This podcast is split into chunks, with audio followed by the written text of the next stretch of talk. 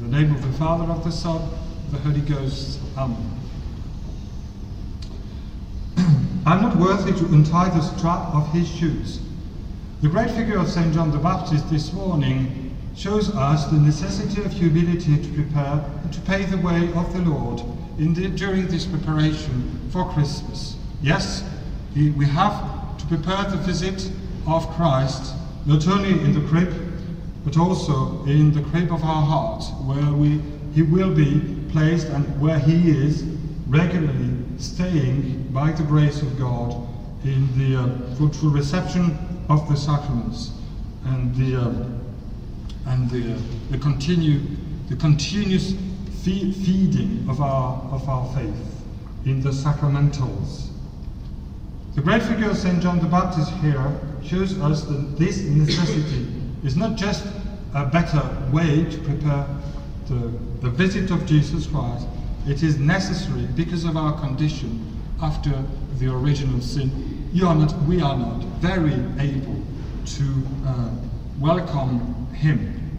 Our hearts, unfortunately, are growing cold because of our sins, and the world has grown cold, and we can witness this kind of darkness in the world which is definitely against the presence and fights against the presence of Christ in our life. I'm not going to go into detail. We, all the, the welcoming of Christ is now down to us, is down to you, is down to me. He has the right to be welcome. And because the world reject him, and this has been, he has been rejected for from the day one, this is down to you. He has the absolute right to be received in our society. He has the right to be received in our homes. He has the right to be received in our hearts.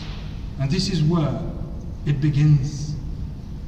It's not nicer, it's not better to welcome him. It's not a nice thought, a kind of grace we're making to Christ.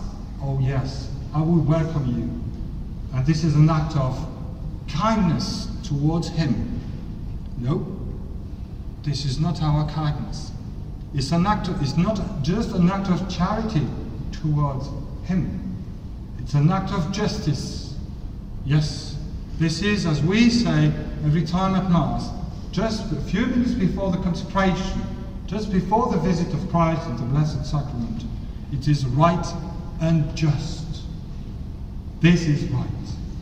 We have to be the heralds of justice today. And this is even more needed than ever. When everybody's, all the world is fighting against the faith, against the visit of Christ by the distraction and other means. We, He has the right, and we need to answer this right because He is the King, because He is the ruler, because He is the Creator. He has the right to be received in us. What would be our answer? Our answer is preparation in humility, cleanness, tightness of the soul, tightness of our life. Yes. The answer is confession. The answer is devotion. The answer is contrition, yes. And regularly we need to prepare his visit because we are never ready.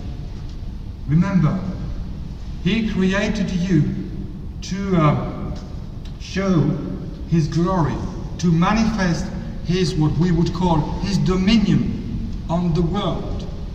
If we are not answering during Advent, if we are not answering this right, we have we failed as Catholics. We have failed as Creator, as the creatures of a, such a good Creator. We have failed. I'm not telling you off. I'm just reminding all of us, including myself, what we have to do is not just kindness to this little baby who is about to come. He is the king. He is the Princeps Pacificus, as we sing during the liturgy of Christmas. Rex Pacificus. Yes, and the king or the queen have right have rights upon us, and we cannot deny this. If you try to do it, you are we are sons of this revolution, but we are not, although I'm French. We are not. We recognize the kingdom of Christ upon us of this little child. It's nothing to do with the word or the power of the word. It's no human power in him. How would we prepare? And this is the question. The right, as you, you see, the right of Christ to be received is far beyond our feelings, far beyond our expectations. The answer is down to us. And we cannot, we can see how miserable is the answer of the world, how low to say the less. But we can, we have the answer. It's down to us. We are not worthy, of course, to untie the strap of his shoes, but he has the right to be looked after. We are unworthy to answer him, but he let us come again. Although we recognize we are not worthy to come and touch his foot, as St. John the Baptist didn't dare coming any longer to him. And why? St. John the Baptist is the model of the right of Christ. He is the answer. He recognized, humanly speaking, everything is has failed to answer the visit of the Son of Man. Humanly speaking, we can't do anything, but supernaturally, we can. Yes, we would we are able to answer this right. We're not worthy, but Christ, Christ let us let us come along again. From John the Baptist to John the Evangelist today, this is well represented. The Baptist in Bethany, along the Jordan, on the shores of the Jordan, is not allowed to come along again. It doesn't feel worthy. And this unworthiness is the change, the evolution from the Old Testament to the New one, from the old priesthood to the new one. John the Baptist says, I cannot untie the strap because I'm not his priest. I'm the last prophet, and my mission has now ended. But the new priesthood, the next John, John, not the Baptist, but the evangelist, this John is going, because he is a priest, will be able to answer and to, uh, to answer the right of Christ, to uh, give this full dominion, this full power of Christ on souls through the Catholic Church. And this power of the priesthood has come from that event, from that very moment when John the Baptist, although the great, a great prophet, amongst the prophets, the last prophets of the Old Testament, as the preacher last week reminded you. I was listening. He is not worthy to untie this strap. What does that mean? It means that the new priests, John, Saint John, as a priest, would be worthy to untie this strap because this strap is the strap of the sin, is the leash of our weaknesses, is the strap, the terrible leash, the prison of the mortal sin. He had no power over this. Christ has the power to uh, unleash uh, or to uh, untie the souls from their sins because he's God. And this infant has full power on the devil and the sins and his successors in the priesthood.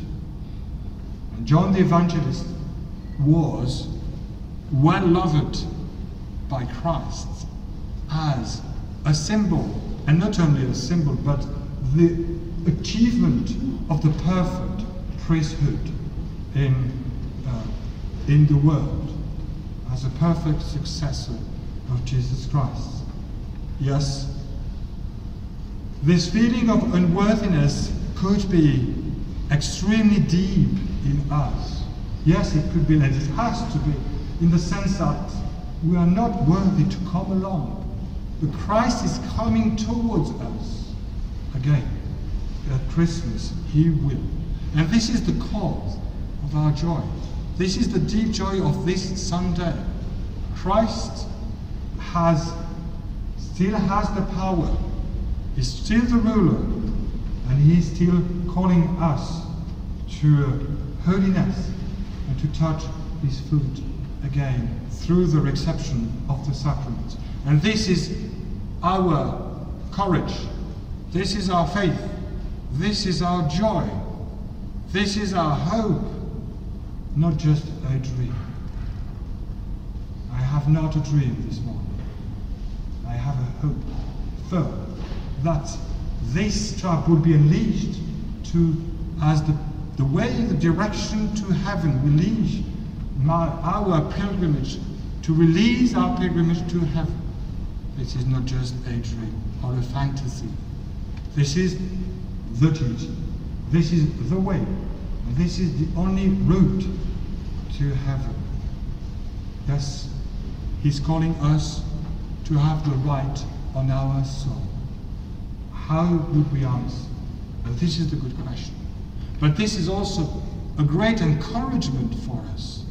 He doesn't cease calling us. I have full power on you. Would you accept this? That's the question. In all areas of your life, would you accept this personally, at home, in your, in the society, in the world?